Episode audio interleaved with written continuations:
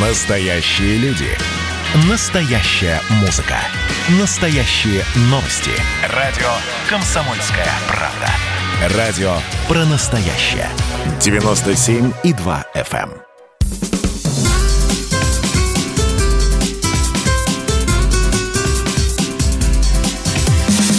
Программа с непримиримой позицией. Вечерний Мордан. И снова здравствуйте. В эфире радио «Комсомольская правда». Я Сергей Мордан. Я Мария Бачинина. Добрый вечер. Так, с чего бы начать? Все такое вкусное, даже не знаю. Ну, смотрите, начнем с главного. А, событие, в, которого, в которое с самого утра никто не верил. Там реально, по-моему, часов с 10 стали появляться сообщения в телеграм-каналах, причем даже публиковались какие-то скрины из переписки о том, что уволен из высшей школы экономики Гасан Гусейн. Неприкасаемый из высшей Неприка- Неприкасаемый человек. Да. А... Но это не наши слова, это чтобы вы поняли, что не ирония. Мы общались с людьми из высшей школы экономики в эфире это было, в прямом.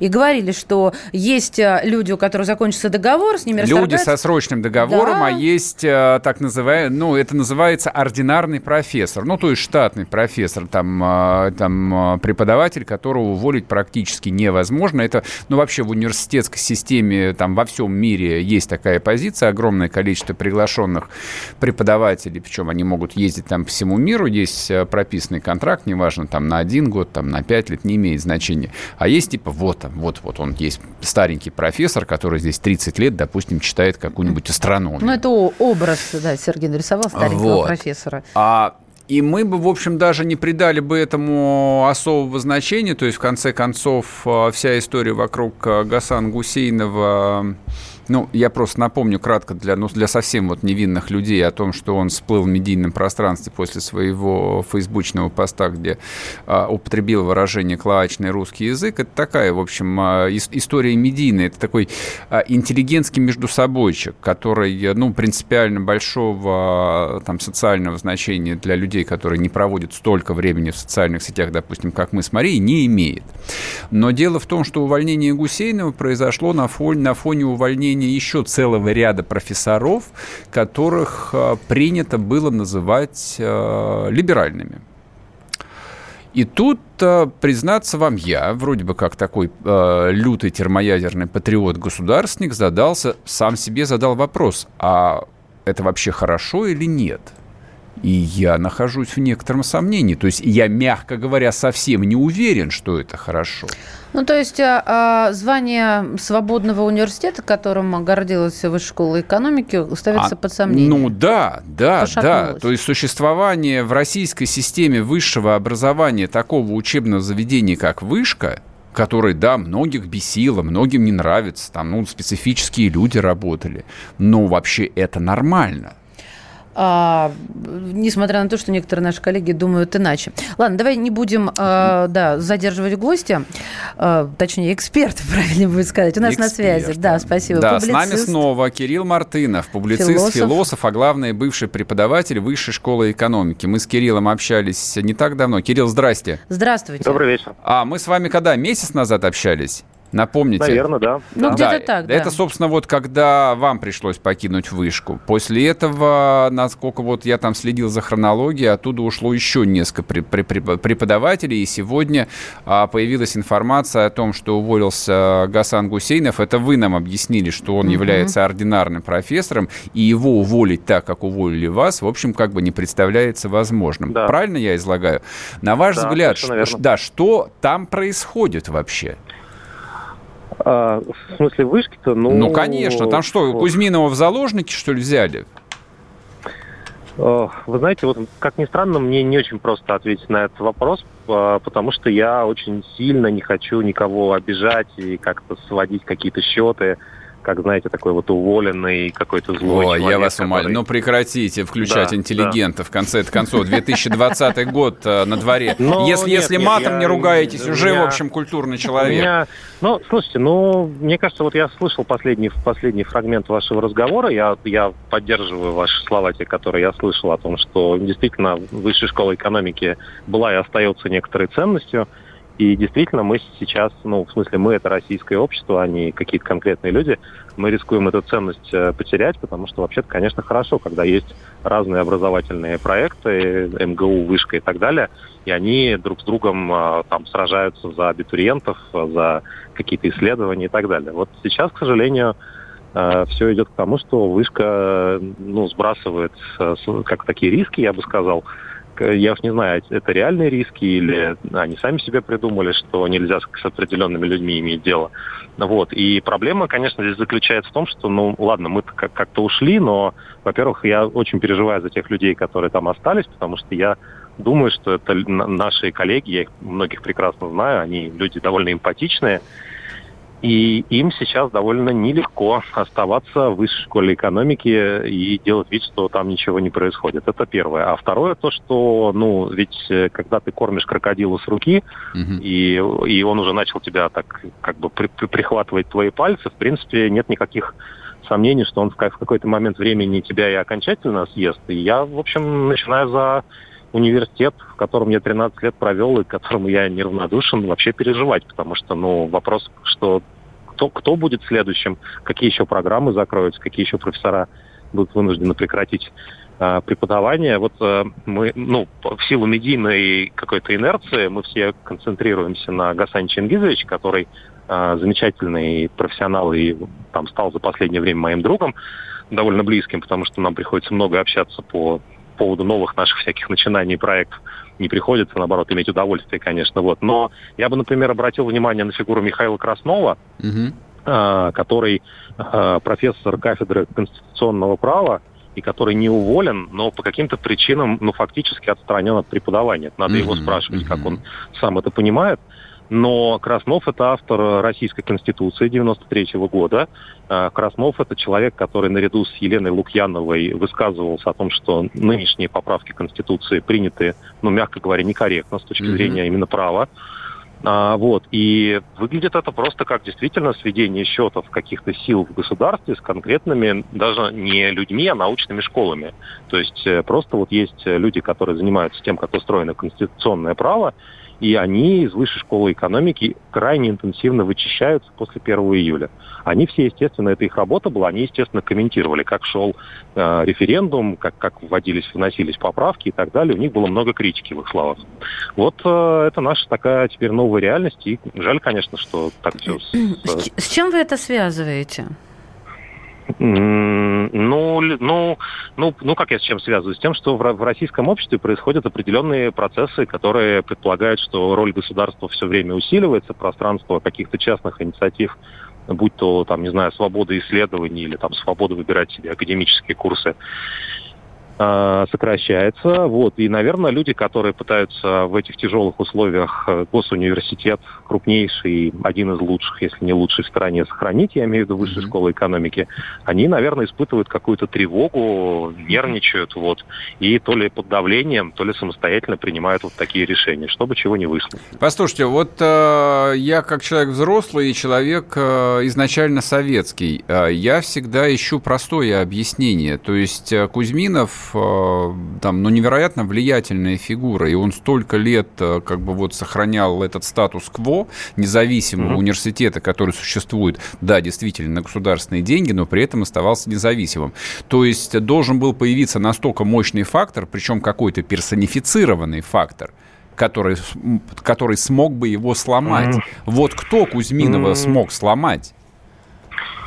А, да, вы знаете, ну, у меня нету какого-то здесь инсайда, и я не, даже не очень хотел бы лично Ярослава Ивановича комментировать, э, вот, но мы с ним не так хорошо знакомы в конечном итоге. Угу. Но, но, но мне кажется, можно посмотреть просто за окно, что называется. Ну, да, ничего за окном там не происходит, честно ну, говоря. Нет, ну послушайте, ну, не, про, простите, буквально неделю назад президент России заявил о том, что он готовит резерв из силовиков для э, помощи соседнему государству. Ну и что? Это, ну, а какое отношение это... это имеет э, к университету? Но, но подождите, но э, вот э, мне кажется, что есть у российских властей есть ощущение, что, ну, если коротко говорить, угу. что такие люди, как Кузьминов, они больше не нужны. А, мне кажется, что это достаточно очевидно, потому что есть, есть генералы, есть майоры, есть ОМОН, есть э, люди, которые готовы выполнять все указания, не иметь никаких э, собственных мнений. Зачем нужны вот эти системные либералы? Ну, затем, что у этих генералов, а, начальников, руководителей департаментов и управления администрации президента дети учатся в высшей школе экономики. Вот зачем. Поэтому а, их отношение ну, к вышке-то, оно, в общем, как бы вполне ну, уважительное. Это, ну, подождите, ну, может быть, это и плохо, потому что я имею в виду для российского, российского руководства, потому что вот дети, дети генералов учатся в вышке, а потом выходят на митинги в поддержку честных выборов. Это же ну, дети, а, дети генералов-то, я Ки... думаю, все же никуда ну, не а, выходят. Кирилл Почему? Были, был, был пример одного конкретного ребенка, какого-то очень высокопоставленного российского силовика, который вот в ходе московского дела там на столб залез год назад ровно. Ну, это какое-то, это какое-то очень плохое семейное воспитание. Как отец вам скажу. А, драть надо было его, драть, драть, драть с первого класса.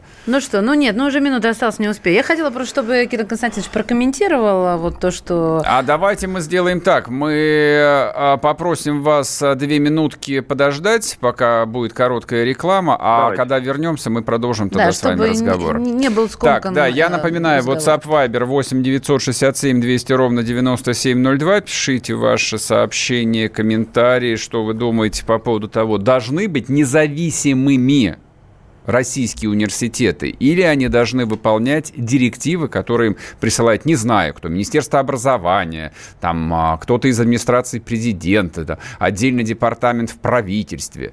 Вот про, просто диспозиция. Это должна быть территория хоть какой-нибудь свободы или нет? А мы скоро к вам вернемся. Присоединяйтесь к нам в социальных сетях. Подпишитесь на наш канал на YouTube. Добавляйтесь в друзья ВКонтакте. Найдите нас в Инстаграм. Подписывайтесь, смотрите и слушайте. Радио «Комсомольская правда». Радио про настоящее.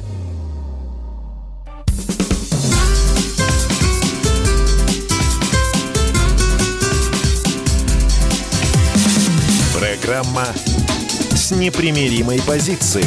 Вечерний Мордан. И снова здравствуйте. В эфире радио «Комсомольская правда». Я Сергей Мордан.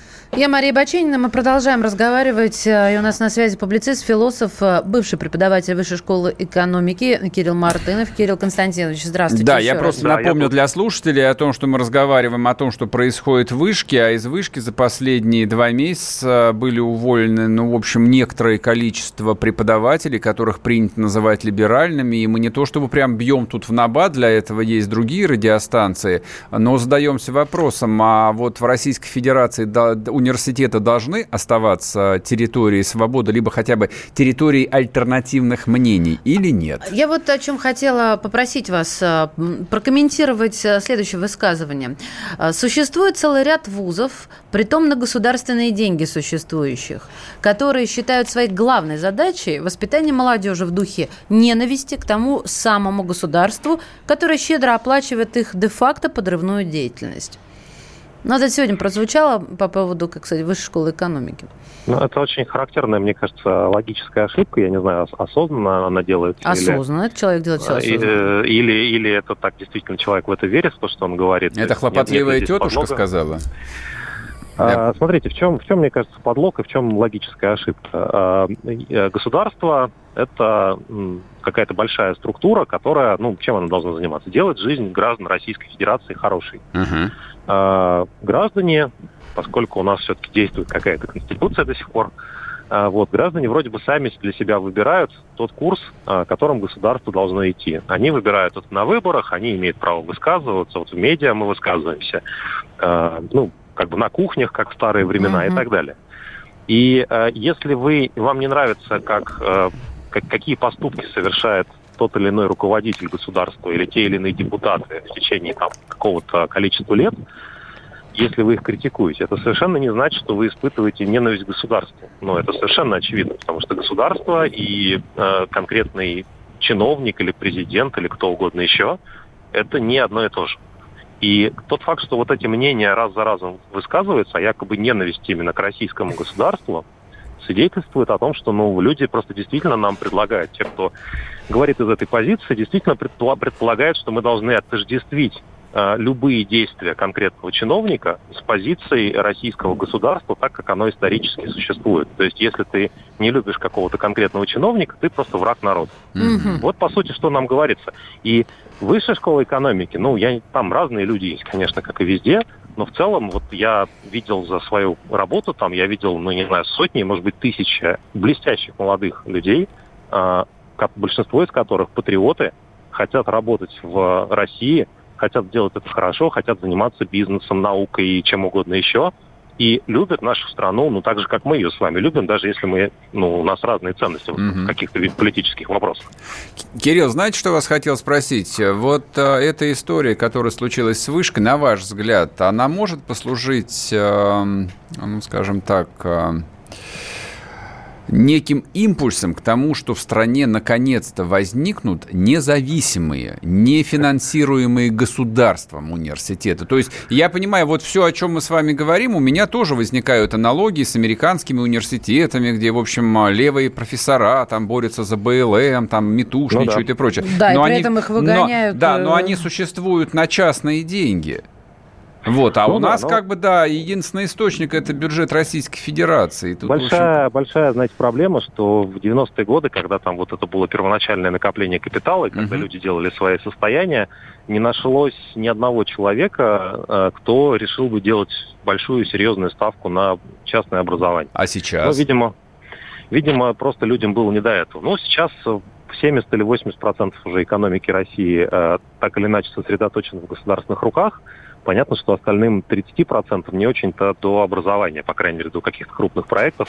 К тому же это еще, как мы видим, и политически опасно, потому что вот частные университеты, такие как Европейский университет или как Шаненко, они mm-hmm. в России в последние годы тоже испытывают какие-то странные цензурные ограничения, они находятся под угрозой от, отнятия здания, как в случае с европейским или аккредитацией. Но тем не менее, да, я думаю, что ну, а, у, э, есть люди в нашей стране, я вот как так мне посчастливилось, что я их знаю, которые просто любят вот заниматься этим делом, любят mm-hmm. общаться со студентами, любят проводить семинары, любят помогать людям писать исследовательские работы. Короче, любят преподавать. Вот. И э, некоторым из этих людей наши нынешние ситуации, в частности, последние события вокруг высшей школы, школы экономики, они нам фактически ну, сформулировали такой запрет на профессию, а, а нам как-то вот не очень это хочется делать. Ну, конечно, всегда остается какой-то вариант там иммиграции. Я там, наверное, уже сейчас мог бы всем рассказать, какой я несчастный, как меня по политическим причинам э, репрессируют. Значит, и отправиться, я не знаю, в какой-нибудь прибалтийский городок Милый. В принципе, наверное, у меня была такая возможность, хотя я об этом не думал. А, вот. А есть другой вариант попытаться сделать, э, пытаться начать все заново в наших нынешних условиях и мы пока пошли по нему. Вот мы конкретно вот с э, профессором Гусейновым, с профессором Лукьяновой и с другими нашими коллегами мы будем пытаться делать свой собственный э, образовательный проект, где государства точно нет и не предвидится. Угу. Вот. И будем надеяться на то, что нас, ну, часть российских граждан, которые э, как раз поддерживают разномыслие, такое в том числе в университетской среде, нас поддержат. Ясно. Спасибо ну большое. Удачи. Кирилл Мартынов с нами был. Желаю. Бывший преподаватель Спасибо. Высшей школы экономики, публицист, философ и журналист. Забыли нам редактора написать. Значит, смотрите, по поводу всей этой истории. Попробуем ее как-нибудь э, аккуратненько прорезюмировать. Вот возвращаясь э, к цитате безавторской, э, которую... А я сознательно не собираюсь. Да и не надо. Мы не, да, мы не будем здесь делать рекламу не всяким будем. мерзавцам. А, так вот, по поводу профессиональных патриотов, которые профессионально и демонстративно а, с гипертрофированной истерикой радуются увольнению Гасан Гусейнова. Нет, я тоже радуюсь, честно говоря. Но вот, э, опять-таки, без истерики. А главное, когда я смотрю, а, кто вроде начинает радоваться вместе со мной, я сразу вспоминаю а, генерала Черноту из романа Булгакова «Бег», который сказал, ну, Парамон, я грешный человек, нарочно бы записался к большевикам, чтобы тебя расстрелять. Расстрелял бы и мгновенно обратно выписался. Это вот лично мое отношение к профессиональным патриотам. В массе своей это редкое отребье, конечно. И когда придет наше время, мы с них обязательно спросим. Хотя, скорее всего, они его почувствуют и быстренько оденут тоже кожаные тужурки и, и, по, да? и, и, повесят себе деревянные кобуры с маузерами на бок. Как уже было. Они в этом смысле очень быстро ориентируются по жизни. Хуже, чем мы. Отличная ну да ладно. цитата. Вот, так что, в общем, а, ну и по поводу частных университетов, то, что сказал Кирилл Мартынов, это, конечно, ну, то ли там немножко наивно, то ли он э, слегка там растерян сейчас, что в 90-е не нашлось людей, которые хотели вложиться. В 90-е люди зарабатывали большие бабки, поэтому вкладывать деньги в какую-то хрень под названием образование – ни один вменяемый человек не стал бы никогда в жизни. Деньги нужно было вкладывать в открытие магазинов, там, в, привати... в, в приватизацию заводов, там, в создание банка и так далее. Но при всем при этом с 90-х годов в России возникла система частных школ, частных детских садов. Она работает примерно так же, как она работает там, во всем западном мире – Тебе никто не обязан давать зданию лишь потому, что ты называешься Шаненко или Европейский университет. Ты его просто арендуешь. Да, по коммерческим ставкам, ищешь, что тебе по деньгам. Там, а в конце концов, вся система высшего образования давным-давно стоит денег, она вся платная. Причем мы об этом говорили э, не далее, как вчера. Стоимость образования в российских вузах сейчас – сильно выше, сильно дороже, чем в Восточной Европе. Да какой Восточной? В Сорбонне парижской бесплатно учиться вообще-то можно. В Германии бесплатное высшее образование, кто не знает. А у нас поди попробуй. Поступи на бюджет, если ты Господи, как это прекрасная женщина. Где она в ссылочке-то у нас? Я поняла про кого то Ты про... А, да, да, да, да, да. Я коротко а, напомню. А да. Зам главы Забайкалья Ванчикова тут а, билась в истерике о том, что травит ее дочки, которая поступила в МГИМО, МИД, Российской Федерации на бюджет по целевому набору. Ее обучение финансирует администрация Забайкалья. Вот как устроена система высшего образования. Поэтому то, что не возникли частные университеты, мне кажется, это, в общем, ну, то, то ли нежелание их создавать, то ли и так а, все было неплохо. Но действительно, а зачем а, создавать частный университет, если можно неплохо кормиться, там, получая огромные федеральные трансферты и, в общем, а, не идя никогда на сделку с совестью, ну, так, как ты себе это представляешь? Я сейчас о вышке, о вышке говорю. То есть самое простое было бы сейчас обвинять Садовничева, старенького, который там, бог знает сколько лет, остается ректором Московского государственного университета имени Ломоносова. В Москве есть только один настоящий университет, а все остальные подделки, я пользуюсь случаем, замечу. Но а кто добровольно откажется от позиции ректора МГУ? Никто. Ровно как никто не откажется от позиции ректора Высшей школы экономики, второго, а может быть первого университета страны по нынешним временам. Вот и все. То есть ты идешь на компромиссы, когда а, либо вот а, совесть позволяет, либо когда цена вопроса настолько высока, что у тебя нет сил на этот компромисс не пойти. Вот и все. Вот как обстоят дела. Ну, в общем, я надеюсь, что у нас возникнут настоящие левые университеты, где люди будут преподавать БЛМ и гендерное разнообразие. Вернемся к вам после перерыва.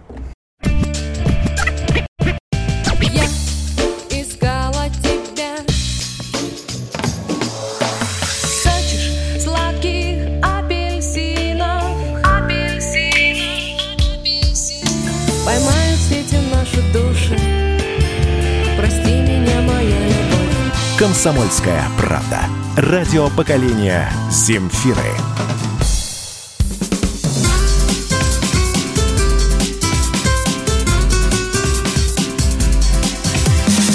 Программа с непримиримой позицией. Вечерний Мордан. И снова здравствуйте. В эфире радио «Комсомольская правда». Я Сергей Мордан. Я Мария Баченина. Добрый вечер. Напоминаю, WhatsApp Viber 8 967 200 ровно 9702. Можете по ходу эфира писать ваши комментарии и вопросы. А трансляция в YouTube, YouTube-канал радио «Комсомольская правда». Работает чат, то же самое. Можете писать. Ну вот, например, вопрос. Поговорите про альтернативное образование, школьные учебно-образовательные центры, заочные и так далее. Хорошо. А выберем время, поговорим. Так, а сейчас поговорим про долгожданную, про родную, про синеокую Белоруссию. С нами на связи Владимир Варсовин, политический обозреватель «Комсомольской правды». Володь, привет. Приветствуем. Да, Ты же вернулся уже оттуда. Да, к счастью. Жалеешь, наверное? Нет, нет, нет, нет, все нормально. Слушай, Э, вот... Даже хорошей Беларуси надо понемногу. Это А. передоз. В- Ты знаешь, вот в этой фразе лично я считываю неприкрытый э, великодержавный шовинизм. Вот все то, в чем традиционно либералы проклятые обвиняют комсомольскую правду. Слушай, И знаешь... Мардана. э, Марда... Не, Мардана. Куда Мардан-то? Мардан здесь новый человек. Да а- хватит тебе, а комсомолка, себя. да, это вот вещь. Слушай, я знаешь, с чего хотел начать? Сегодняшний день ведь был таким своего рода знаковым для Беларуси. На протесты вышла, а, как писали тут в телеграм-каналах, настоящая тяжелая кавалерия, студенты. То есть настоящий таран революции. Вспомним студенческие бунты 68 года во Франции. Вот, после чего исчез Деголь. Вспомним Тинанмынь, 89 год. И Майдан, который тоже начался с разгона студентов на площади независимости, она же незалежности. А тут, в общем, как-то не задалось, на твой взгляд, или все только начинается? Ну, вообще-то через перечисление вот эти студенческие бунты мы забыли, что, вообще-то говоря, в начале прошлого века а, бунты, а, по крайней мере, студенческие волнения были и в э, Российской империи, и молодежь всегда была первым, кто чует перемены, и первые, кто начинает э, волнение, и здесь в Беларуси не исключение. То, что э, это я видел эти кадры, когда студенты пытались прорваться в свой же университет, их не пускали. ОМОНовцы, это, конечно, такой анекдот, кстати, совершенно привычный уже э, в, в исполнении белорусских властей. Вообще это вот такие трев- тревожные звоночки, ну, ну как бы нельзя остановить э, восход и заход солнца, и нельзя сохранить э, ту власть, которая была, если молодежь против тебя. Молодежь, студенчество, это как раз то, э, то поколение, выразители, по крайней мере, э, э, чаяний того, того поколения, которое идет э, вслед белорусам, вслед тех там 30-летних, 40-х, которые привыкли к компромиссам, привыкли к тому, что скварка да чарка. Мгм. Это люди другого склада, они ездят в Польшу, больше времени проводят в Польше даже, чем в Беларуси и в Вильнюсе, мне кажется, иногда. Вот. А в Россию они вообще, кстати, не ездят. А Они, они читают в России в, ну, в этих э, в европейских Евроньюз или то, что им предлагает местная пресса, а белорусская пресса обычно предлагает самую гадость про российскую жизнь, что, кстати говоря, неожиданно будет для российских слушателей, Мгм. потому что многие годы э, белорусская пресса кормила э, молодежь, э, кстати, через учебники, вот именно вот этого такого тихого антиро- э, антироссийского настроя. М, Интересно. Понятно. Да, удивил, действительно. Ты, да, ты, слушай, ты прям а, оказался таким либеральным, что я, что я, честно говоря, слегка потерялся. Вот ты говоришь, что молодежь не остановить, да почему же ее не остановить? Китайцы вон в 89 году особо рьяных раскатали танками, а остальным дали мобильные телефоны, модные шмотки и возможность ездить в Америку и во Францию покупать Луи Виттон, и все вроде как нормально. Почему Ну, бы то же самое не сделать здесь? Э, у них были силы на то, чтобы после Тайвань-Аймыня э, сохранить, э, ну, после этой блокады, что возникло потом, сохранить свою экономику, она у них достаточно сильная. Тут Мгм. сравнивать все-таки экономику Беларуси и Китая не стоит. А во-вторых, они все-таки что-то предложили. А что может предложить э, белорусская власть молодым людям? Слушай, ну А, вот колхозы? Почему? Колхозы? Ну, вообще, как бы Александр Григорьевич, надо отдать ему должное, он этот белорусский хай-тек сам создал с нуля, его не было никогда. А ты знаешь, что хай-тек это самое оппозиционное э, бело- белорусскому власти, Конечно, как это знаю, естественно, естественно А вот. знаю. Но ты говоришь, ему И нечего того, пригласить, предложить, как нечего. Вот он им, не мало того, что предложил, он, это, он, он их создал, он их придумал. Он их папа. Так они руку стороны, ему да. по локте С одной откусывают. стороны, да. А сколько уголовных дел потом было возбуждено про- э, против вот этих хай-тековцев, как только они окрепли. В Беларуси э, действует э, закон давно определенный. Мгм. Когда ты э, начинаешь свой бизнес, тебе, может быть, даже государство и будет смотреть сквозь пальцы э, на то, что ты растешь. А когда ты окреп, к тебе придут прав- правоохранительные органы. Это очень, кстати, похоже на российскую действительность. Ага. И э, он еще лет 5-10 назад э, громкими арестами своей силиконовой белорусской долине, угу. а, противопоставил себя, вот, точнее, элита отшатнулась, вот эта хай-тековская. Угу, вот. Угу. Ну и кроме того, э, эстетика. Очень много влияния имеет эстетика самого Лукашенко. Согласен, конечно. Ну, это, это совершенно дисгармония с тем, к чему стремятся вот эти юноши, белые воротнички, вот эти ребята, которые создают миллиарды для э, белорусского ВВП, угу. они не видят в Лукашенко своего будущего. Володя, скажи, пожалуйста, вот э, переключимся теперь со, со студентов еще на одну тему. Объявление сегодняшнее э, Колесниковой о том, что, или вчерашнее оно еще было, я сейчас не вспомню, о том, что они создают э, свою политическую партию под названием «Вместе». То есть, насколько я понимаю, во-первых, это раскол э, белорусского политбюро, оппозиционного, и плюс эта заявка, ну, таких условных э, пророссийских сил оформится в будущую политическую партию. Что думаешь? Это очень похоже на наш э, на нашу болотную, там тоже был потом э, координационный комитет, ага. э, такой рак, лебедь и щука, которые тащили оппозицию в разные стороны, каждый преследовал свои интересы. Но здесь работают те же законы, они э, вечные, я думаю, политические законы, когда каждый хочет э, быть первым. Но здесь, я думаю, это в пользу оппозиции, потому что э, сам комитет, он вне закона. И, и те люди, которые находятся там, они рискуют оказаться в тюрьме очень быстро. Uh-huh. А в этом случае они выходят из-под ударов силовиков, создают легальную партию. И я думаю, что это одна из попыток э, создать некую площадку, платформу, при которой можно пригласить туда уже совершенно безболезненно на переговоры, если не самого Лукашенко, то его представителей, а кто знает, может быть, тех, кто попытается с помощью оппозиции и устроить фронт Лукашенко и поспекулировать на этом. Но учитывая биографию Бабаряко, мне кажется, в общем, это и есть э, тот самый спящий, но которого, правда, быстро э, раскрыла белорусская КГБ. Ну, в общем, человек из «Газпрома». Ну, вот. Ну, то, что Лукашенко бряцает оружием и ходит в камуфляже, мне кажется, это посыл вот именно к элите, а, что он, а, он боится предательства, он боится раскола элит. Mm-hmm. И таким вот, а, возможно, это тоже одно из инструментов, где показать, что я свой, я, если что, применю оружие, в общем, я не сдамся. А, при хорошей жизни таких посылов, таких сигналов не делают. Угу. Спасибо большое. Спасибо. Владимир Варсобин был с нами, политический обозреватель «Комсомольской правды». Сколько уже неделю назад Володь вернулся из а, Минска. Там на смену туда поехал Дмитрий Стешин, но мы его в следующем куске обязательно выведем, спросим, что, что он там сегодня видел своими глазами.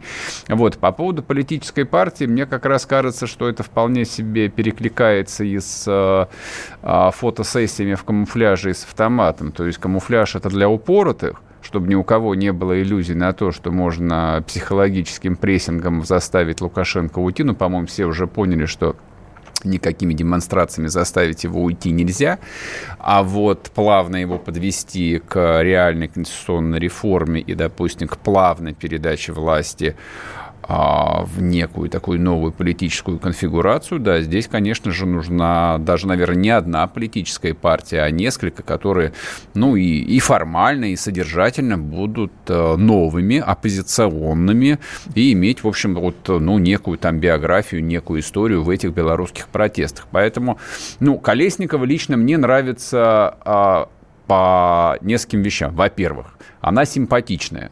То есть, Я знала, если, что он с то есть если Тихановская похожа...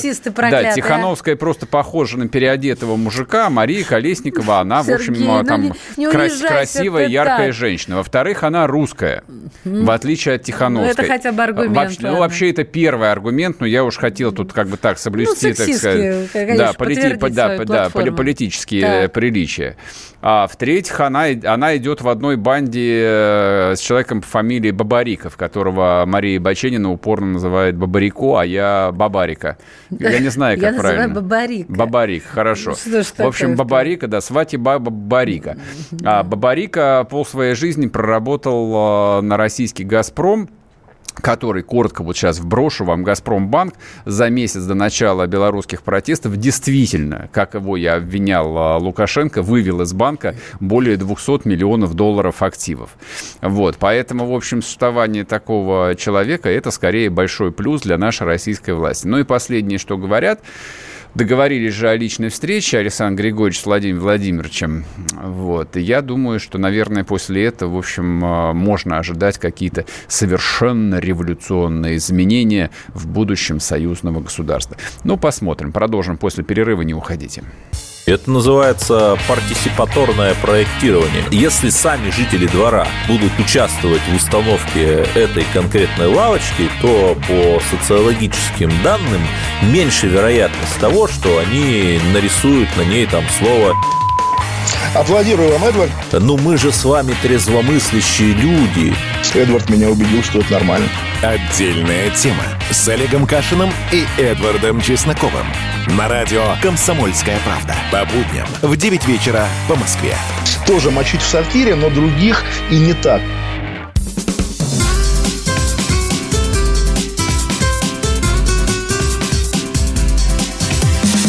Программа с непримиримой позицией. Вечерний Мордан. И снова здравствуйте в эфире радио «Комсомольская правда». Я Сергей Мордан. А я Мария Бачинина. Здравствуйте. Говорим всю правду про Белоруссию.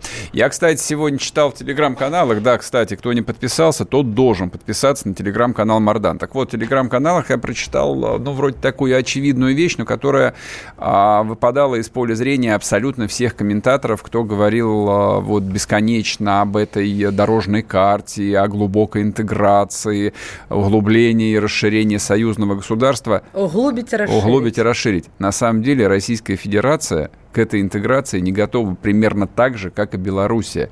Нет никакого союзного государства, кроме как отдельного офиса в центре Москвы. Ну вот, я приведу конкретный пример. Есть, есть российский Минфин. В рамках этого Минфина ежедневно там производятся десятки и сотни инструкций и документов.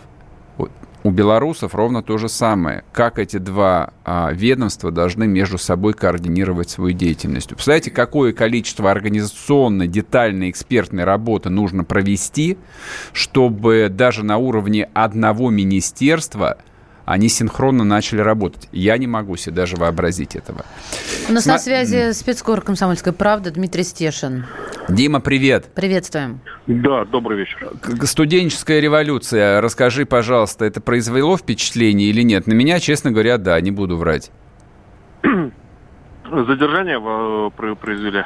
Ну, вообще, не, я глядел на молодых этих организмов, мне их э, было жалко, во мне, в общем, отцовское чувство просыпалось. Я сразу начинал ненавидеть да, да, проклятый да. режим. Ну, все же было срежиссировано, понятно, значит, откуда. Э, должны были сегодня студенты в 8 утра до 11 собрать подписи под петицией и пойти подавать ее в Министерство образования. Ну, угу. идея безумная изначально, да. Но Владимир Ильич Ленин в свое время из-за из этого вылетел из-за петиции из Казанского университета, да, учился экстерном. Угу. А Министерство образования по странному совпадению на площади независимости. Вообще такая точка бифуркации, да, туда все сходится. Угу. Вот. Я, значит, заглянул, у меня тут куча каких-то институтов, университетов. Я заглянул в Белорусский национальный технический университет. А, там ворота были перекрыты, пускали только по студенческим билетам. А во дворе там перед, на паперте, как называют, дежурили а, студенты из какой-то, ну, не самообороны, а дружины, наверное. Я поехал тогда на площадь независимости к министерству как раз в тот момент, когда туда подошла колонна, человек, наверное, 200-300. Угу. Вот. И ее разогнали 5, что ли, ОМОНовцев. Вот. А, у них новая тема, они изымают символику красно-белую. Вот. Mm-hmm. И досматривают сумки, когда проходишь в такие точки бифуркации, да, если есть символика, ну, могут либо изымут, либо, ну, прокатят на... Ну, то есть, как черная метка к тому, принадлежности к чему-то? Э, ну, что да. это? Что за... Ну, это, на... это, это ну... альтернативный государственный символ. Это вот. понимаю. Все, основная задача любой цветной революции это значит создать э, альтернативный и дублирующий э, орган власти. Вот. оспорив там выборы или вообще легитимность э, власти существующей. Ну, вот э, работают по этой схеме как бы эм, контрборьба.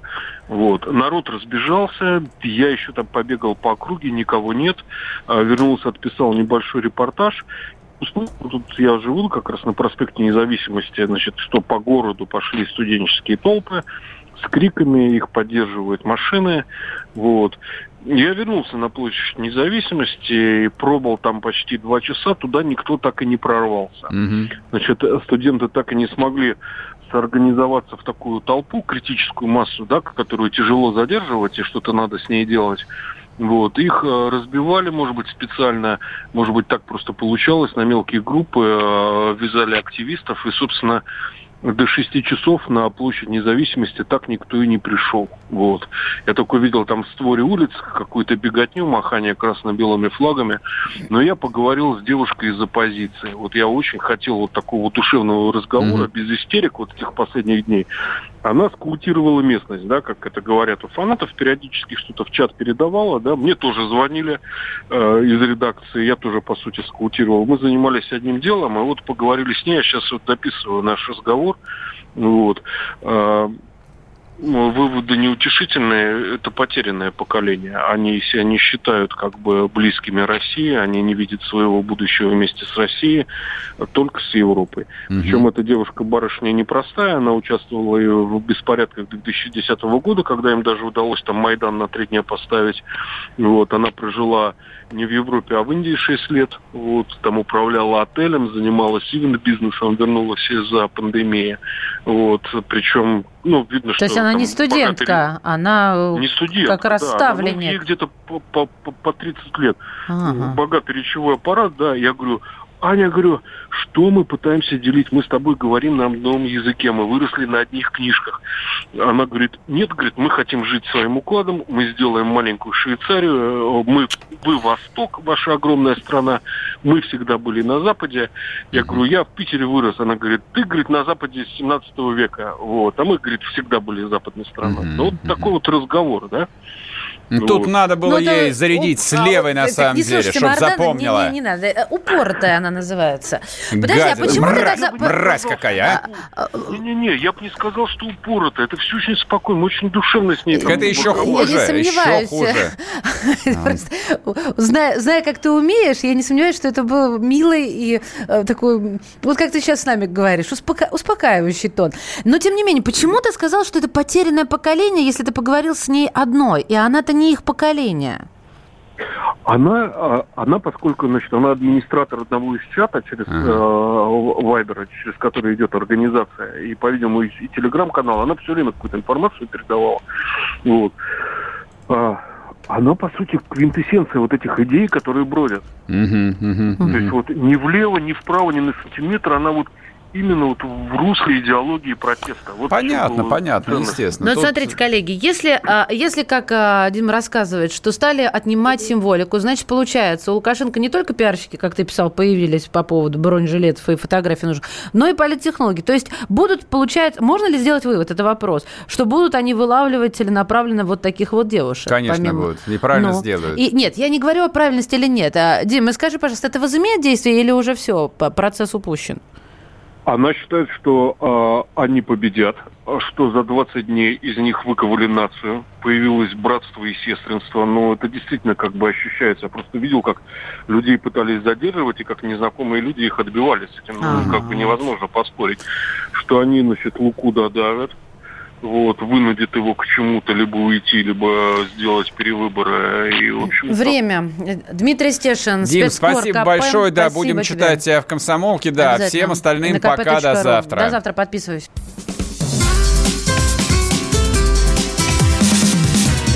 Программа с непримиримой позицией. Вечерний Мордан.